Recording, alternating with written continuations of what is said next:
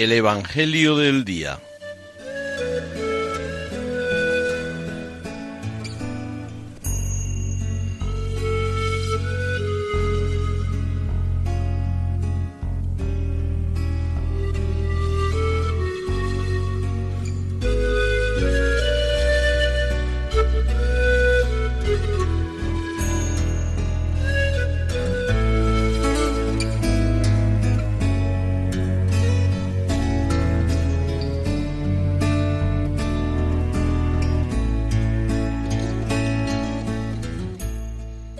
Del Evangelio según San Marcos.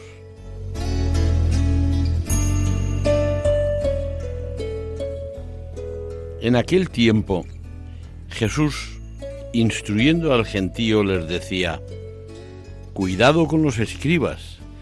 Les encanta pasearse con amplio ropaje y que les hagan reverencias en las plazas. Buscan los asientos de honor en las sinagogas y los primeros puestos en los banquetes y devoran los bienes de las viudas y aparentan hacer largas oraciones. Esos recibirán una condenación más rigurosa. Estando Jesús sentado enfrente del tesoro del templo, observaba a la gente que iba echando dinero. Muchos ricos echaban mucho.